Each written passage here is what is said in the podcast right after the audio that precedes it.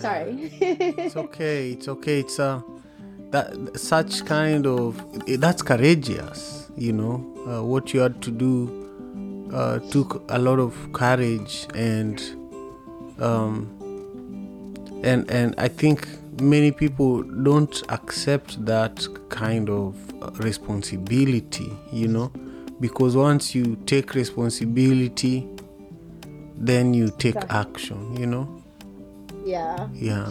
I didn't think it would ha- this would happen. Sorry i didn't bring a tissue or anything so here i am. So i took the accountability that i was weak and what i needed was not to lose 10 pounds but what i needed was mental and physical strength. And that's how it started